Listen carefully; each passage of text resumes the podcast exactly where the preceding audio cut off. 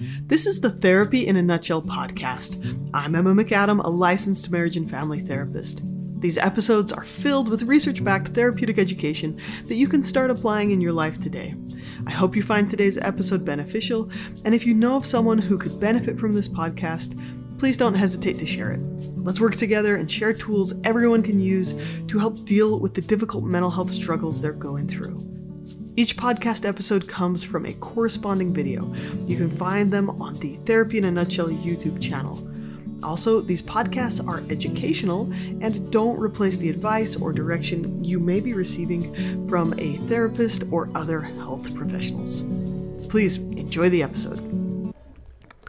Today I'm speaking with Dr. Lindsay Tuba. She's a doctor of audiology and a pediatric audiologist. She specializes in sound sensitivities, which include things like hyperacusis, misophonia, and phonophobia. So, a lot of times, sound sensitivities overlap with disorders like anxiety, OCD, and other mental health conditions. I recently got an email from a follower asking about sound sensitivities. This person explained to me how noises outside of his house were just driving him crazy and making him so anxious. So that started me down a long pathway of trying to learn all that I could about sound sensitivities. Now, you may have seen my video on YouTube about sound sensitivities, but this is the full length interview I had with Dr. Lindsay Tuba. She's a doctor of audiology She's a pediatric audiologist and she specializes in sound sensitivities, including hyperacusis, misophonia, and phonophobia. If you'd like to learn more about her or take her courses, you can find her at littleheroeshearingclinic.com. Okay, let's hear what she has to say. Go ahead and tell us all about your sound immunity program. Oh, great. Thank you.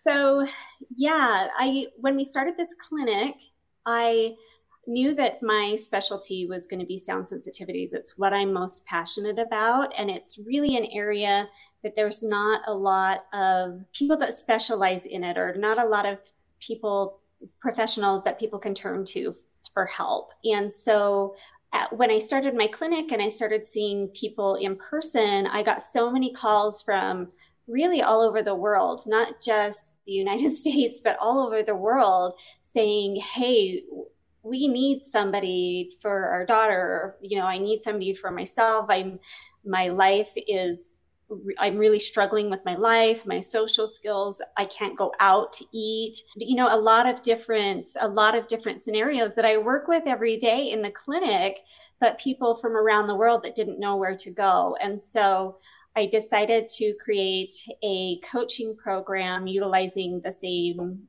techniques that I can utilize in my clinic. I can't do any diagnostic testing through the sound immunity program, but I offer coaching ther- therapeutic techniques through my coaching program, the sound immunity program, which can be done either one on one with me virtually or it can it, there's a program for people who want to an online program for people who want to kind of go at their own pace and not try to match up schedules and time zones and all of that and then they have access to all of the information forever especially with one of the categories of sound sensitivities misophonia there is a chance of having sort of a relapse so even after mm-hmm. you've gotten therapy there can be something that happens that causes you to relapse. So having access to those modules can be really helpful to kind of you've already gone through it. So so going through it again typically doesn't take as long to get that reflex to to go away or you know make new reflexes that are or condition responses that are much better. Yeah. Yeah. That's, so that's, that's, the sound immunity program. That's why I created it. Yeah. And I love it. Yeah.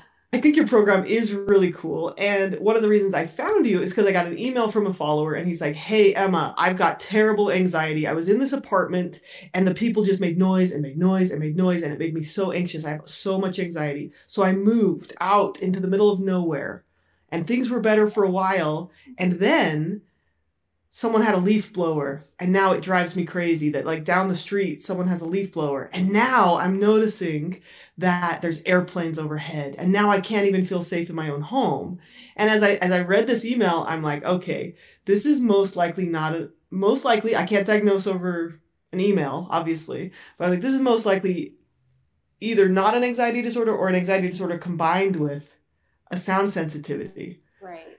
And I also knew that I know almost nothing about sound sensitivities. So then I started researching and then I found you and I, I thought, okay, so what would be what like if you were to get an email like that or have someone bring in a question like that, what kind of direction would you start pointing them? Like where would you yeah. have them start looking? Yeah, well first yeah, first of all, I think it's important to understand that when you're talking about sound sensitivities, there are four categories of sound sensitivities, and you can have one or more of the sound sensitivities. One is what audiologists call pain hyperacusis, and that's where you hear a sound and you get a physical pain in your ear. So there have been a lot of times when I've asked patients, Do you get pain when you hear a specific sound? And sometimes they'll be like, Well, my whole body hurts. That's not what this is. Pain hyperacusis is, is literally as awful as the sound. It is like feeling a a pencil being stuck into your ear. Okay. So, like a, mm-hmm. a, really sharp stabbing pain. And that is that's pain hyperacusis. So that's one of the, the forms of hyperacusis or sound sensitivity. So hyperacusis is like a hypersensitivity to sound. Okay. Typically, with pain hyperacusis, it has some sort of medical underlying physiological thing going on. And there's not a lot of treatments yet for pain hyperacusis unless there's a surgical option that we always look into. So mm-hmm. there's a lot of research going on into that. But the three that I specialize in more frequently is fear hyperacusis, which is also called phonophobia. Mm-hmm. So this is when there are sounds that a person a person is anxious about. So it doesn't even mean that necessarily when they hear the sound they get the fear response. It can be just knowing that they might hear the sound they mm-hmm. get that fight or flight response. Um, so a lot of my patients have this phonophobia. A lot of times they don't realize that they have it, and sometimes it kind of is masked by the other two that I'm going to talk about. The next one is the one that I love working with the most because this is the one that really is the most detrimental to people as far as living their life, you know, going out with their family or going going places, even to school or to work, and that is annoyance hyperacusis, which is also known as misophonia. Mm. So that one is one of the categories of sound sensitivities, and that one is what I get contacted for the most because mm-hmm. they people who have misophonia typically have more than one trigger and it sets off the fight or flight response in the brain. And so a lot of times it is coexisting with an anxiety disorder or a, some other mood disorder or depression, but it doesn't have to be. I, I've seen patients who there's no other coexisting condition. It's also very common in those on the autism spectrum, those with ADHD. It's not a guaranteed thing, but it is very common in that in that population. And so I see a lot of those children and adults. Mm-hmm. And then the final one is loudness hyperacusis, and that's where the loudness of sounds to to someone else it's fine but for someone who has loudness hyperacusis things are just really loud. They they reach that limit of loud, like what they can cope with as far as loudness, much faster than than maybe the person sitting next to them or their family member. And so that can be very that that can really affect your life a lot. And I've seen some people in my clinic who the hyper the loudness hyperacusis is so severe that even just setting a pencil down on the counter makes them makes them jump. Mm-hmm. But it's important to understand too that with all of these four categories, you could have all of them or you could just have one of them. And sometimes you think you have one of them and then you treat that one and realize that there is an underlying one that then you need to treat. So for example, I had a patient come in who had what appeared to be pure misophonia. He had one trigger. We we believed that it was due to when he was younger. He was he was only 10 when I treated him, but his trigger was mouth noises, which is a very mm-hmm. common trigger, so like people chewing. Mm-hmm. He he really had a hard time with that, and so we we went through the treatment protocol, and we can talk about that a little bit later. What a treatment protocol looks like. But we yeah. went through the treatment protocol and he was able to overcome, he was able to eat with his family, he was able to to go places that he couldn't before. But what we found is that he had phonophobia. So, despite the fact that he could handle the sounds when he was in the situation, he still had a very, very much so a fear response, knowing that he might be exposed to them, even though he knew he could cope with it and, and that he was okay. And so then we moved on to work with the phonophobia. So, all of them can be worked with, all of the different types typically if somebody has so this is usually the order that we go in so if somebody had all of the different types we would typically treat the loudness hyperacusis 1st mm-hmm. and then we would treat the misophonia and then we would treat the phonophobia mm. uh, of course you can always you can never say things are always that way right? right so a lot of times when people have a lot of different things. We really focus on well, what's affecting your life life the most right now? What is the most detrimental to your life right now? Because sometimes these are so severe that uh, you know it can cause a lot of thoughts of self harm. It can cause a lot of emotional distress, and and it's really important to talk about that with mm-hmm. these patients because especially if they've been dealing with it for a long time and they're continually being exposed to these sounds, they're strengthening the the reflex and the actual reflex in the brain instead of you know deconditioning it so to speak yeah yeah. Well thank you for clarifying that. And that's that's interesting to learn about those those other categories. And i had not heard previously of pain hyperacusis. And so that's when you feel physical like mm-hmm. ouchy in your ear inside of your ear not like your body is like reacting but yeah, your ear physically exactly. Hurts. and that and that i think exactly. That i think is is a very common mis- misconception when when I'll ask my coaching clients, either virtually or I'll talk to my patients in the office, I'll say, okay, when you hear these sounds, does it hurt? You know, and, mm-hmm. and a lot of times, uh, and that's such a global question. I ask that on purpose because yeah. so many times, especially with misophonia, there is a physical pain or a physical clenching in the body somewhere in the stomach or in the throat or in the feet and it can mm-hmm. be anywhere yeah. um, and so i'll ask that when you hear the sound do you get a pain somewhere and and they'll and if they say yes i'll say okay where and so if they say it feels like a stabbing pain a stabbing shooting pain in my ear then that leads me in a different direction than if they say well my stomach you know i get sick to my stomach or my stomach clenches you know but a lot of times it's also the the emotions that go along with it that, that makes... kind of determine which category they, they fall in as well. Oh yeah, that that makes a lot of sense to me because like when I hear my my baby cry and I'm I'm not able, for example, like if we're in the car and I'm not able to pick her up, I hear my baby cry and it's not that my ears are physically hurting. Usually, that's my three year old. Sometimes makes my ears actually hurt. But if I hear my baby cry. Yeah. and and I and I can't pick her up, then it hurts, but it's not my ears that are hurting. It's like my stomach, chest right. area that are like, oh, I just want to pick her up, yep. you know? Yep. Um, and that's yeah. not, I would not consider exactly. that to be like hyper acuity. I would just consider that to be like being a mom. Right, right. Yeah, they're just, and honestly, a lot of the sounds, that I tell this to those that I work with all the time.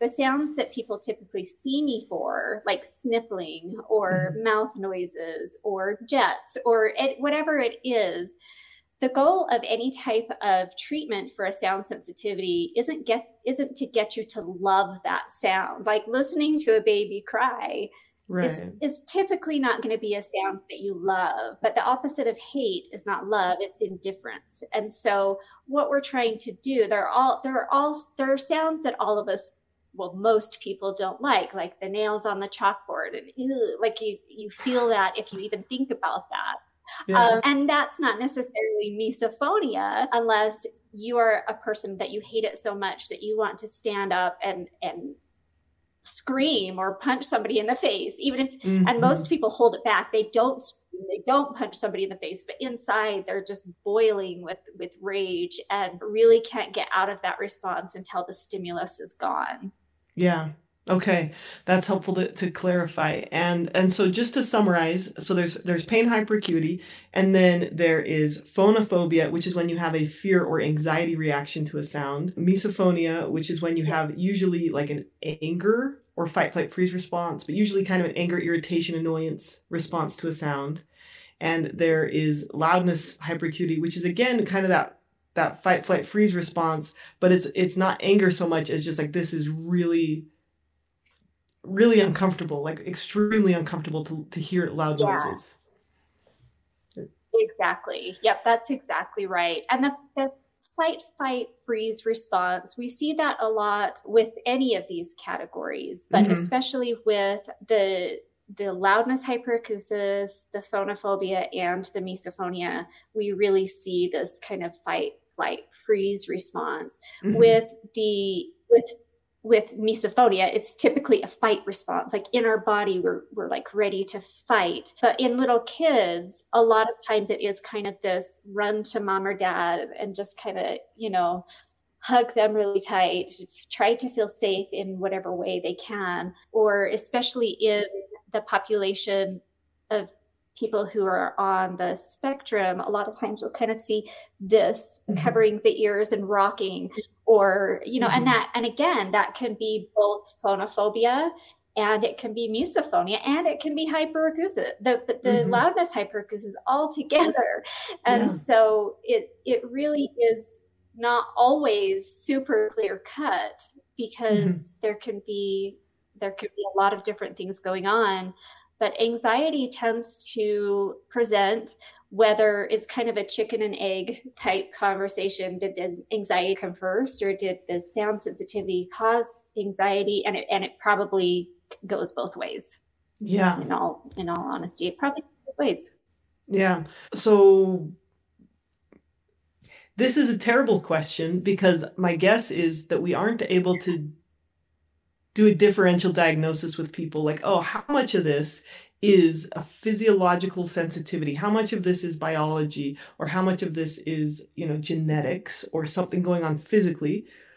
And how much of this is something going on psychologically? Because our sensations like how we interpret our senses is directly connected to how we interpret them and our brain tolerance, which would be considered more of a psychological concept. So can can you answer that question better than I can? Like how do we tell like what's going on well, physically and what's going on psychologically? It's a great question. And there's no gold standard right now for any type of differential diagnosis in these cases. But however, I will say there is a ton of research happening right now and a lot of stuff coming out right now, specifically about misophonia in both the psychology world and audiology world. But it does take kind of a team approach and looking at things from a lot of different lenses because mm-hmm. when you have a response to sound other than pain hyperacusis although that can happen it can happen with that as well but when you look at the the structures in the brain that are involved you you know the sound goes through the ears but we don't hear in our ears we hear in our brains. And so right. it goes to the auditory processing centers of the brain. But in people who have these sound sensitivities and have had you know imaging done they've seen it in a lot of the emotional centers of the brain as well. And so it's a condition that i think is something that a lot of professionals think that they should be the specialist of or a lot of professionals think that they shouldn't because yeah. because it really does blend so i've had occupational therapists come up to me and say hey i'm i have this child or an adult that was referred to me and i have no idea what to do for this um, aba therapists come up mm-hmm. to me i've had i've done talks for psychotherapists who are like what what do we do like what is the best way to tackle this and yeah. really it in order to treat it you have to tackle both you have mm-hmm. to tackle the physiological thing going on inside the brain. And, and you also have to tackle the um, neuropsychological thing. But you have to tackle both. It, mm-hmm. For a truly comprehensive treatment program, yeah. you need to have something that's lessening this conditioned reflex that has been conditioned in the brain that has gotten stronger over time. That is one thing that they found with sound sensitivities is that unlike tinnitus or ringing in the ears, that typically naturally gets better over time. Hmm. Sound sensitivities don't. They they have found that they don't naturally get better over time, hmm. um, and often they will continue to get worse because hmm. you have this conditioned response and you're strengthening that conditioned response unless you have started to you know do some cognitive behavioral therapy on your own or some sort of sound therapy treatment on your own then you know maybe you've been able to kind of overcome some of the negative reactions to sounds yeah. So let me let me see if I can clarify this and you tell me where I'm I'm misunderstanding. So there's stuff going on biologically which we can work with uh, from a physical level, but there's also stuff going on psychologically which is this conditioned reflex. And when you talk about a conditioned reflex, for anyone who's familiar with psychology, this is Pavlov's dogs, right?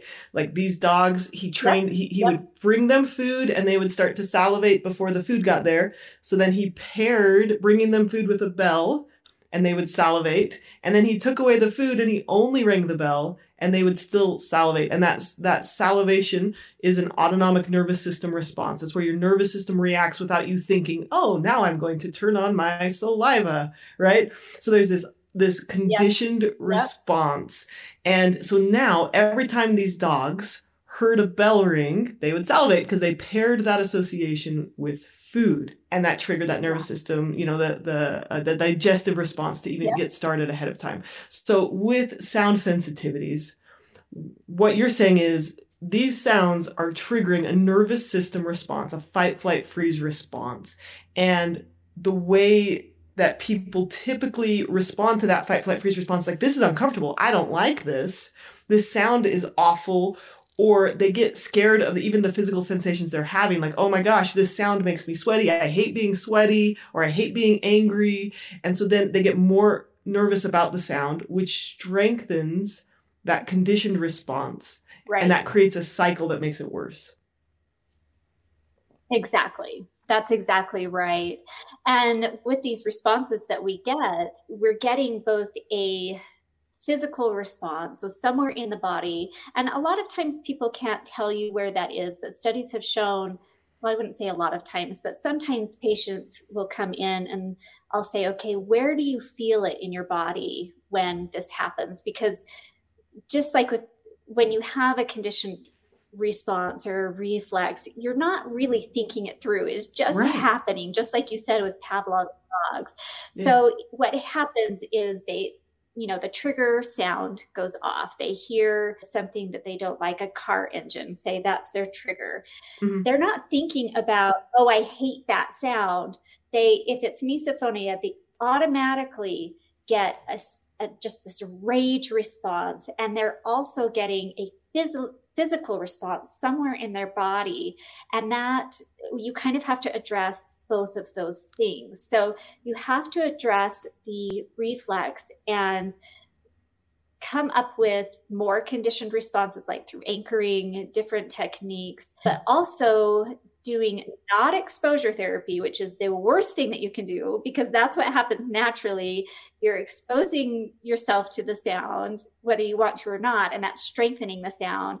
And some clinicians have, with meaning well, have tried to treat misophonia, phonophobia, hyperacusis, hyperacusis with exposure therapy, just playing the sound and you'll get used to it. Mm-hmm. And that's exactly opposite of what you do. But what you mm. can do is slowly listen to the sound before it sets off the reflex. Mm. So that is how we address the sort of biological response of the body to the trigger response. We work with sound therapy in a very safe an easy way. My goal with my patients is to never set off that reflex, to never set off that. But if they do, I also need to address the you know the responses the emotional responses that they're getting in their body as well so in my program we always do sound therapy both passive sound therapy and active sound therapy to address the actual physical response in the brain that mm-hmm. we have really no control over it just happens and then also we need to offer some ways to help the central nervous system get out of that fight or flight response or prevent that fight or flight response. So, a lot of your videos and podcasts talk about a lot of the things that I use in my clinic with my patients are a lot of the things that you've talked about in the past EFT tapping, uh, mm-hmm. progressive muscle relaxation. So we use a combination of those to treat these, and it takes a while. That that is something that, that can be a big barrier to seeking treatment is that it can take time. Typically, I see my clients and patients for 12 weeks for a one hour per week session, but then they have to do work at home at least 20 minutes per day mm. because it's the re- repetition and strengthening the auditory system and the central nervous system or you know changing the response that takes time that is not something where you can take a pill and it goes away. And right. so that is another question I always ask when people come in how committed are you? And a lot of times they're like, I will do anything. I I am so committed. You tell me what to do, and I will do it because it's absolutely destroying their lives.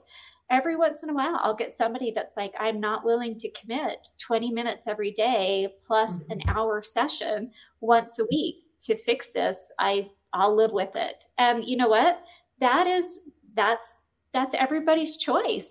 But yeah. I think it's really important to understand that that is something to consider that it is treatable. There are treatments that that work and it really can improve the quality of life, but it does take work. It does take time and it does take commitment. Yeah. Yes. This is what I love about working with experts who understand these areas is because a lot of people you just don't know what you don't know. So when you don't know the skills, you don't know the system, you don't know the process, you just feel like this problem is unsolvable and it's ruining your life and, and it, it leads to a lot of discouragement. And so hearing, oh, there are skills you can learn, there's treatments that work. Like, let's do it. That makes me really excited and hopeful. Yeah, that's a really big part. When my business partner and I opened our clinic, we wanted to specialize in things that people have been told nothing could be done for. So my business partner specializes in auditory processing disorders. I specialize in sound sensitivities. Mm-hmm. And for a lot of, of these people, they have seen a, a physician or you know some other well-meaning professional that has said, mm-hmm. well, there's really nothing out there for that. And right. or you just kind of have to get used to it, or you know, it's mm-hmm. in your head, or you're just just just stress. And it's like it is in your head because it is in your head. Like it's what's happening in your head. Yeah. But that doesn't mean that there's not a for it. And so many times we get people in our office or we have a virtual visit with them for the first time and they cry because they've been told that they're crazy, that there's nothing that can be done. And it's just absolutely not true. Yeah. And so we really we love to be able to tell people that there is there is help, there is hope, and there is actually a lot that can be done regardless of age or cognitive ability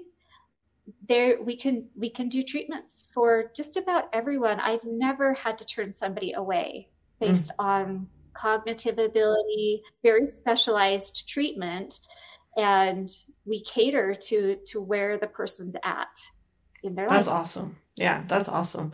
I, I love that. And and even with this man who emailed me i was like i don't know who you see. So then i started researching it and learning more about it. But i did have a name for it. Like i knew like sound sensitivity in general and misophonia in general. And that started me looking at well maybe it's not misophonia. I'm not sure what's going on.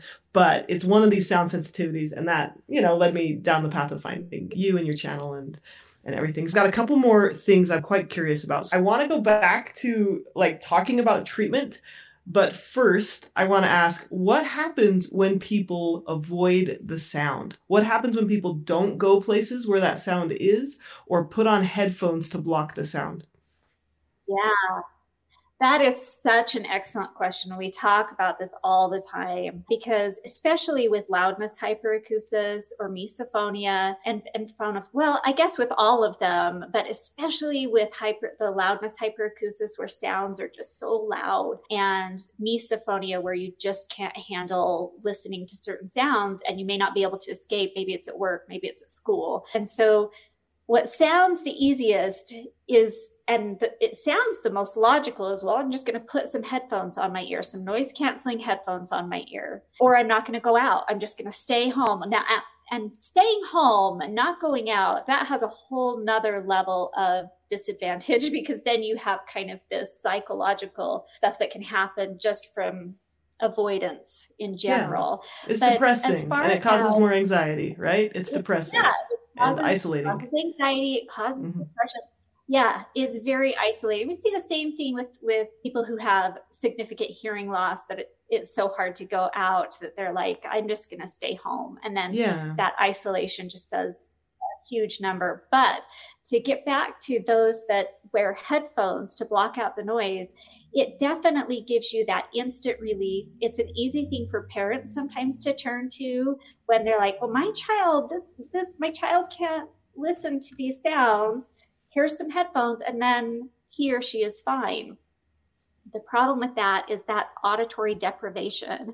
And whenever you have auditory deprivation, then when you take the, the headphones off, if you now if you use them just intermittently, it's not necessarily going to cause a huge problem. So if you go to Disneyland and you use them during the fireworks, or you go to a concert, or any you know, you should wear hearing protection if sounds are, are loud enough that they could damage your hearing. Yeah. But we're talking about when it is like the go to, and I have patients who have worn headphones from the second they get up in the morning until they go to bed at night for mm-hmm. nine years. And mm. that makes the sound sensitivities worse.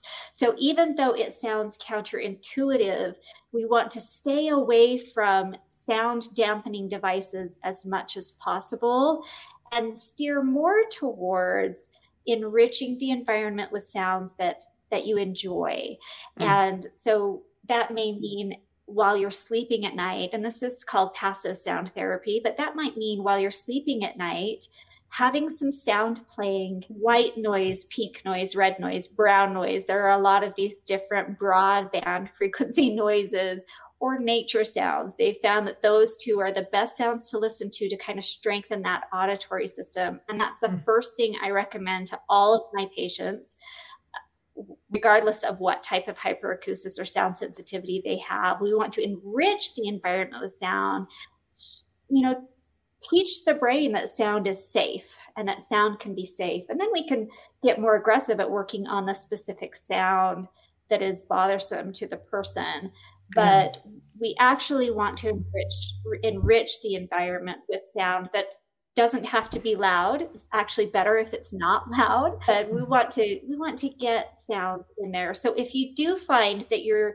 turning to to noise canceling headphones make sure you're streaming something at the mm. same time and okay. so there's some positive sound getting in but try to stay away from that getting into that habit. The same thing with wearing earplugs at night. It's if you have a spouse that snores and and this was this was the misophonia I struggled with um, was my snoring spouse. Oh, and man. a lot of times that you turn to is custom earplugs or just the foam earplugs. But you're even even though it's nighttime, our bodies are meant our, our brains are meant to hear sounds mm-hmm. during the nighttime, even. And mm-hmm. so when you take that away, the brain kind of doesn't know what to do with that. And so then when you take them out, it can make the problem worse. Yeah. I hope that answers your question. It it does. And I think it's important because when when people like especially with anxiety, when people experience anxiety and their only goal is to make the anxiety go away, instead of to live a more full life that's healthier and happier. If their only goal is to make the anxiety go away, what they do is they avoid the situation that causes the anxiety. But what that does is that teaches your brain, like, oh, that was a perceived threat. And then I escaped. And then I survived. And your brain's like, cool. The reason I survived is because I escaped. I'm going to make my human do that again to survive because your brain's not your brain's goal is not to make you happy. Your brain's goal is to keep you alive. So then your brain is like, I'm going to make my person more anxious more anxious about that situation. And that's going to make my human be more likely to avoid that situation, which is going to be more likely to make me survive. And so, but avoidance essentially increases your brain's sensitivity to triggers or anxiety. It makes you more anxious. Yeah, that's a perfect way of stating it. And it's exactly it's exactly that.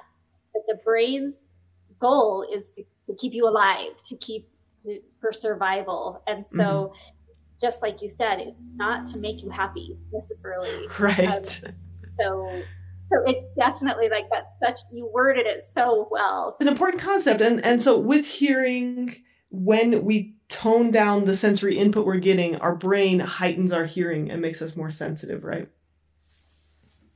Yeah. Right. Yeah, because our brain starts to think, oh, this is normal, this is safe. Mm-hmm. Yeah. and so then you take that away and everything is is just so much brighter it's kind of like when you're in a like a dark room and you walk outside and it's really bright it's like oh my gosh that's so mm-hmm. bright and mm-hmm. that same kind of tech that same kind of thing happens with your hearing when you take sounds away and then you give them back it's even more overwhelming it's even more you're more sensitive to those sounds. And so while i do tell patients parents those that i work with that in certain circumstances for very very short amounts of time it's okay to use sort of a sound dampening device but we want to keep that as limited as possible. We don't want something in the ear all day.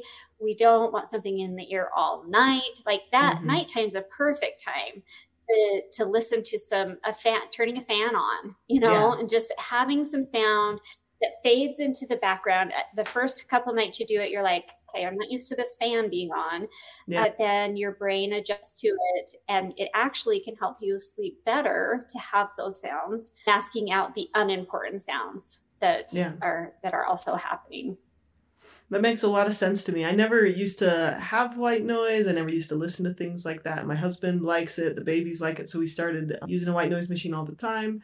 And now I, I am used to it and it, it doesn't bother me. It used yeah. to kind of bother me. I couldn't really tune it out. Now I do. Yeah. For some of the people I see, white noise is actually a trigger.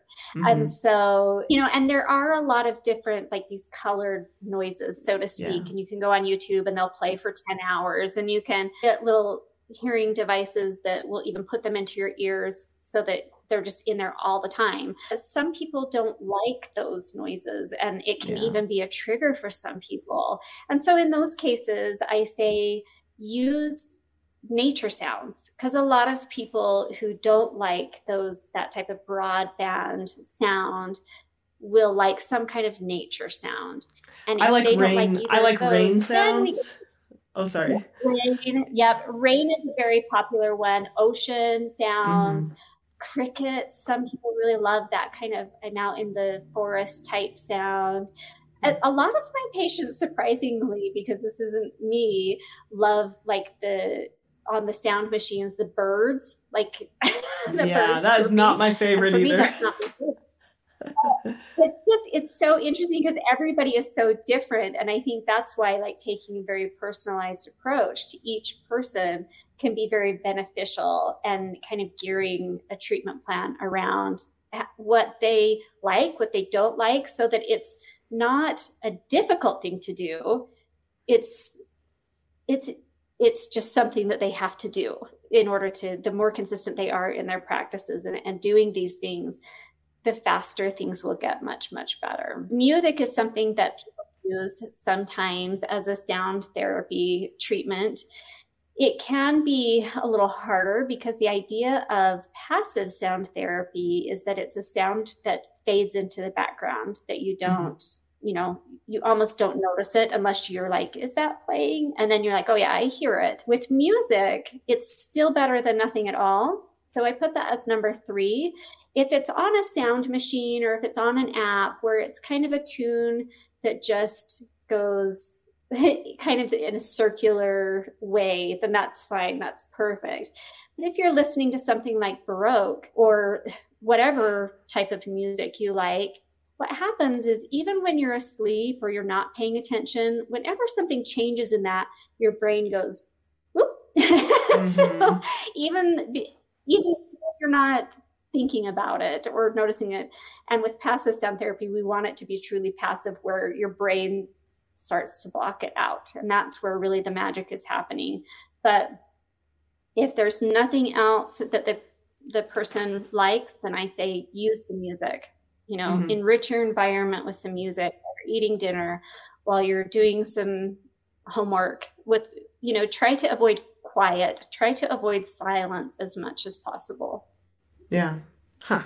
That's that's really good to know. And it's interesting because as I as I've as I've read more and learned more about sound sensitivity, like I mean in some ways I am kind of a highly sensitive person. Like input is hard for me. Like a lot of input is hard for me to process. So having music on in the background is really hard for me to filter out. And my husband will like to play music and I'll just I'll feel just a little bit like okay, okay, because I also got kids talking to me and I'm also thinking about the grocery list and the meal planning and I'm doing all these things and the music is like one more thing. And so, but uh, I found that the more that I'm around it, the easier it is. Yeah. So, well, and when you're starting out with somebody who who is does have who is a highly sensitive person, you know, who has that personality trait, or um, a child who, or adult who's just very overwhelmed and overstimulated, it's okay to take listening breaks. Mm-hmm. And especially in the beginning, it's not like we want to go from everything off to everything on. So, yeah. For that patient who I mentioned before who'd worn noise canceling headphones for nine years, it's been a very long and slow road to just working up to it. So I'm in no way suggesting that you just throw yourself into sound if you've been you know in silence for a long time. That would be like going outside in to the sun when you've been inside. You're going to get sunburn it's it's not going to be good. Like we've got to yeah. start the exposure kind of slow very specific steps so that you're not doing damage to anything and making things worse. Awesome. Yeah, yeah, that I, that makes that makes sense no, it's great. It's great. And yeah, so so when it comes to treatment, and we call this in therapy, we call this the window of tolerance, right? In trauma therapy, right? There's the avoidance zone, which reinforces anxiety or PTSD. And there's the panic zone, which is where you're getting re-exposed maybe to your trauma or your anxieties in a way that just makes you more scared, more activated. That your nervous system pops into fight, flight, freeze mode, and you're like, ah!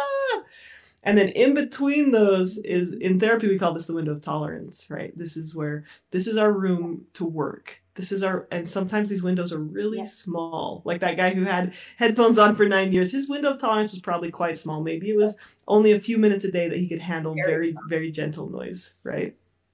so that is exactly that's exactly what i'm working with is this window of tolerance and we just slowly we figure out what that baseline is how much of that can you be exposed to at a soft level without triggering?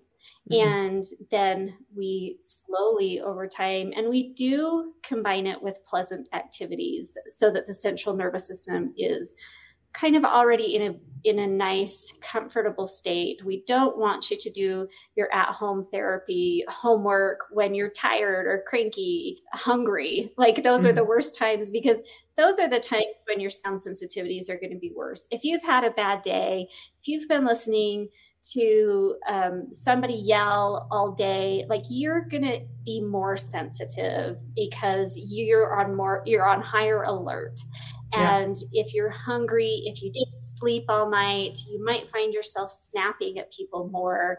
And definitely sound sensitivities are worse when you're in those states. So we want to be in as pleasant of a state as we can be and work with that window of tolerance whatever that is. And it's it's different for everybody. So that's kind of the first appointment is figuring out what that window of tolerance is and then making adjustments each week until slowly we can we can improve that window of tolerance.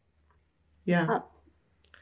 Well, I want to make sure that we address treatment and what treatment looks like. So, could you, and if you need a second to just collect your thoughts, that's fine, but could you describe treatment for hyperacusis in like uh, under two minutes? Like, just kind of like a very overall picture of what treatment looks like. And then we could talk a little bit more about the details of what passive noise therapy sounds like and what you don't use the term exposure, but gradually introducing sounds right looks like. So yeah. The, the term I like neural okay. repatterning. So a really good comprehensive treatment program for any of the types of sound sensitivity is going to include sound therapy that will have active sound therapy and passive sound therapy. It's going to include some type of cognitive behavioral therapy where you're starting to question your thoughts about how you feel about the sounds. And it's going to include techniques on how to regulate emotional responses to sounds. So, a lot of those techniques we pull directly from research based techniques that have shown to help regulate your nervous system's response to to triggering things whatever that may be and so you always want to have those three components in any type of really comprehensive program because you need to address all of those things in order to be successful in the end. Awesome. Yeah. Yeah. So give us a really quick overview of what passive and active sound therapy looks like. Or what did you call it? Active and passive? Yeah. Mm-hmm. Yeah, no, that's that's right. So sound therapy for hyperacusis, any of the types of hyperacusis, should really include a form of passive sound therapy, which is enriching your environment with soft pleasant sound for as much of the day and night as possible. We don't want it loud. We don't want to hurt your ears. And if you need to take a listening break, that's great. But that's passive sound therapy. The idea is that it's a sound that your brain learns to tune out. Mm. Okay. So at first you really notice it, but your brain learns it, it just fades into the background. So that's passive sound therapy. So that would be something like mm-hmm. white noise or rain sounds playing on a speaker in the background that you tune out.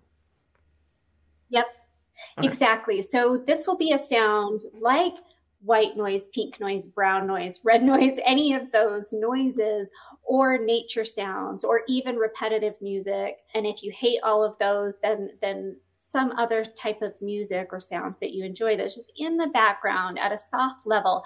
I tell people I work with it has to be either positive or neutral. It mm-hmm. cannot mm-hmm. be a negative sound. it needs okay. to be, I mean, if you hate white noise, you do not want to use white noise as your passive sound therapy. You're doing the act the opposite of what we're trying to achieve.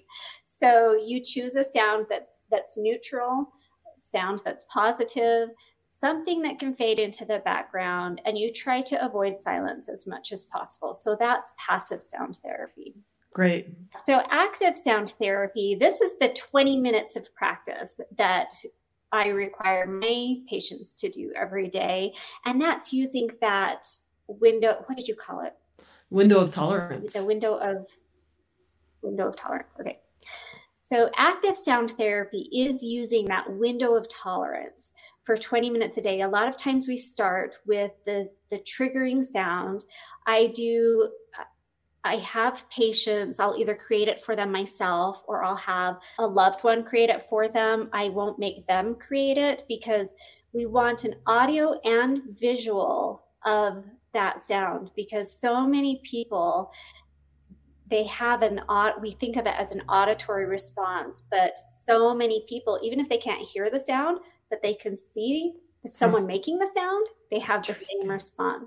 And so having a video that where it's just repeated over and over again and again and i eh, whenever I say this, people start to panic. I'm like, I'm not going to make you just sit and watch this from beginning to end. That's the last thing that I want to make you do. But we have somebody record that for them, or I have some for the most common ones and I give them. And the idea of that is for 20 minutes, you're doing something that just brings you joy that you just love. That could be playing the piano, that could be jumping on the trampoline, it could be going for a walk, playing video games. And specific specifically for this one, I'm talking about misophonia. I should have specified that in the beginning, but this is really for misophonia. This is what active sound therapy looks like. But you're using that window of tolerance to just play.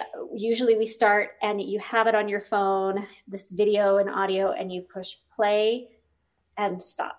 Okay. It's just like one, one.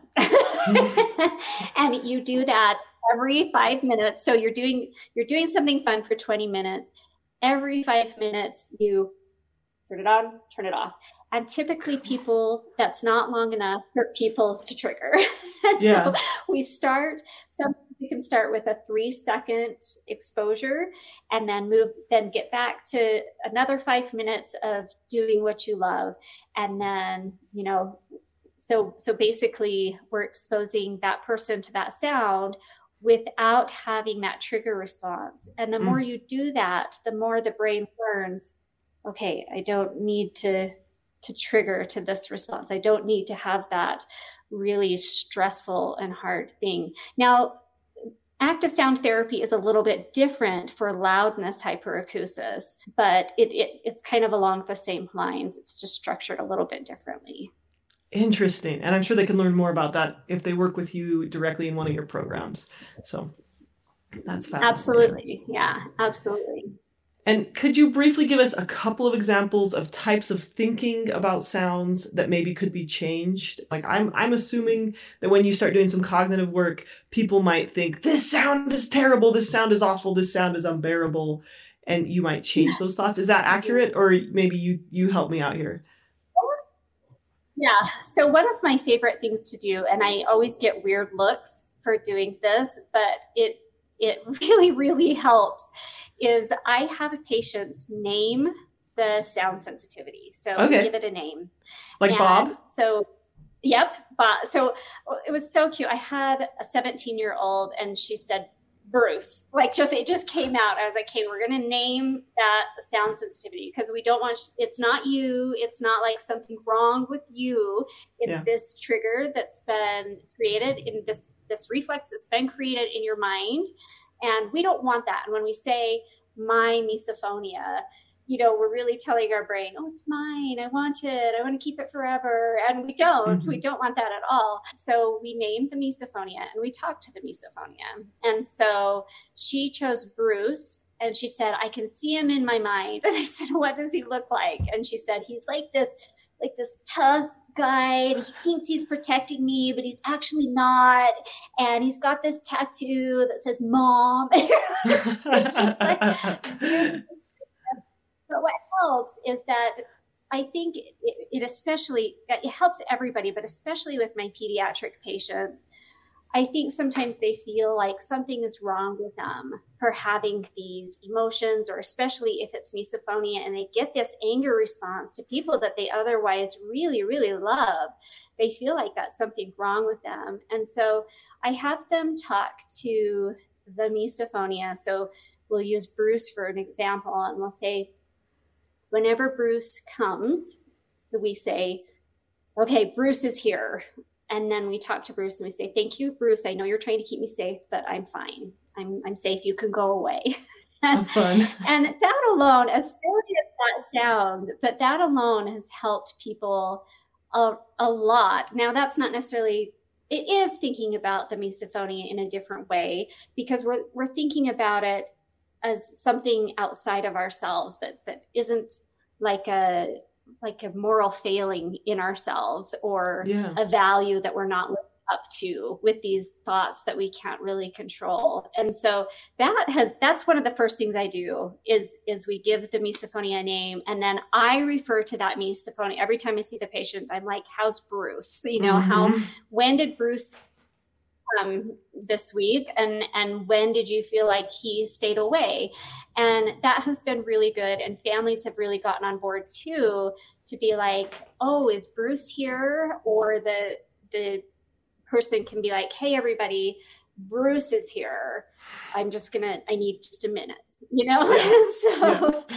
It, so it's kind of helpful in two different ways but and and really just looking at our responses and and thinking about past experiences and how that has shaped our responses, you know, a lot of times our specific triggers are from some sort of traumatic event. Now, trauma, as you know, to one person can be seem minor, but it's still traumatic to that person. Like that little kiddo that I saw whose trigger was was mouth noises.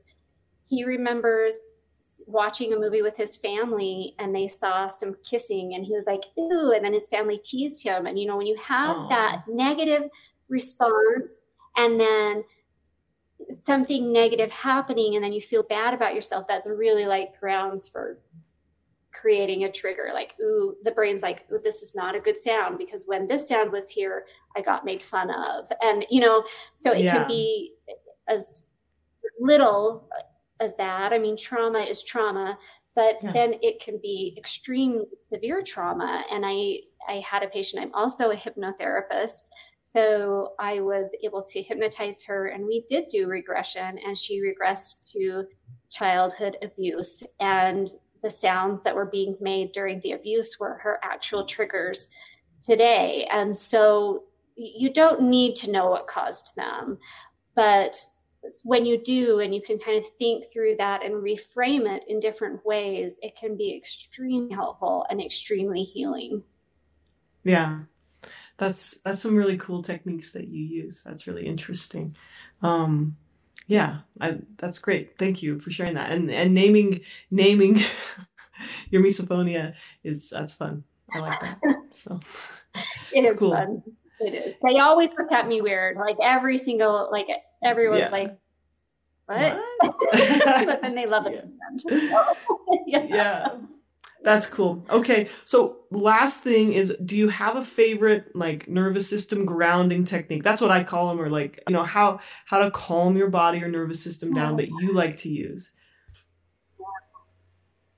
Oh, that's such a hard question because I have so many of them and I found I find that every person responds differently to everyone and what some person what, what some people love other people mm-hmm. are like yeah it's not for me. That's really true. I've got this free grounding skills course and there's about 20 different skills and some people will email me and be like look i really hate this one skill but i like these other skills. What's the matter with me? And i'm like no no no. It's just like i'm giving you 20 options. And just pick two or three that you yeah. like the most and use those so that's exactly what I do. And that's how I explain it to the people that I work with is, hey, listen, we're going to meet for at least 12 weeks. And every week, I'm going to give you a new technique. And I want you to practice that technique, whether you're practicing it when Bruce is out, or if you're practicing it just when you're not feeling so great emotionally, you know, and you're struggling, but practice it so that you know it and you'll know if you like it. Sometimes you'll teach a technique to someone and they're like, that's weird. I don't think I'm going to like yeah. that. And then it ends up being their favorite technique. And so they, so to me, it's very important to use like a huge variety of techniques. And, and I have about 15 to 20 that I use. And so I, you know, I definitely can tell you what my personal favorites are, what works for me, but I think it's really important to not just have one because sometimes even if you have your favorite and you use that technique, maybe it's maybe it's EFT tapping, you know, maybe you know a lot about that and you're using that. Maybe that usually works, but sometimes maybe you're in in a situation where it's not working, it's great to know that you have 10 other things that you can pull from. Mm-hmm. Um, progressive muscle relaxation is a big one. Switching focus is one of my favorite ones to work with, really challenging the mind. Counting backwards from 100 by seven, to kind of making that hard, the hard brain work, which mm. I hate. Yeah. I hate to do, but especially for a lot of my analytical patients, they like those where they're saying the ABCs backwards or they're coming up with all of the names that they can think of. So switching focus in that way, that's that's been a really good one for patients. Trying to awesome. think of uh, the havening. Havening is a really good one for patients as well. So mm-hmm. we use that one for patients who who like it. it really works well. That's great. That's a great list. I, I think that'll give people who are listening some ideas of what treatment looks like and some options that they, they would learn if they worked with, uh, with you or another really qualified specialist in this. Yeah. So that's awesome. Thank you so much for taking the time to be here today. Real quick, where where can people find you if they want to learn more about you, if they want to see your YouTube channel or learn more about your programs? Sure.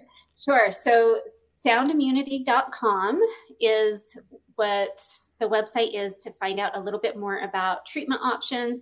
If so, I'm physically located in the state of Utah, but I see people all over the world virtually as needed. And so, for information on that, soundimmunity.com. My private practice that I own is called Little Heroes Pediatric Hearing Clinic. So our that is what our YouTube channel is right now is Little Heroes Pediatric Hearing Clinic. So it's a really long name, but cool. we think of all of our patients as little heroes, big and small. So that's awesome. That's that's where you can find out. Cool. Okay. Thank you so much. Really appreciate you being here. Thank you so much for asking me. I love talking about this because I've seen lives just changed over this. And so I'm very passionate about it. I love it when people reach out to me with questions. I am here to help. So thank you so much for asking me to be here. Cool. Thanks, Lindsay.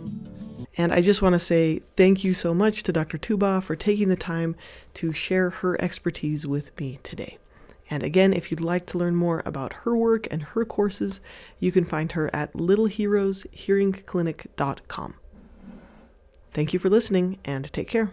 I hope you enjoyed this episode and found something you can add to your daily routine that makes your life just a little bit better. If you want to learn more about topics like how to process tough emotions, how to change your brain, how to build better relationships, or support someone you know with a mental illness, then check out my classes at therapyinanutshell.com. And if you feel like these podcasts have been a benefit to you, please leave a rating so others can more easily find this content. Thank you so much and have a great day.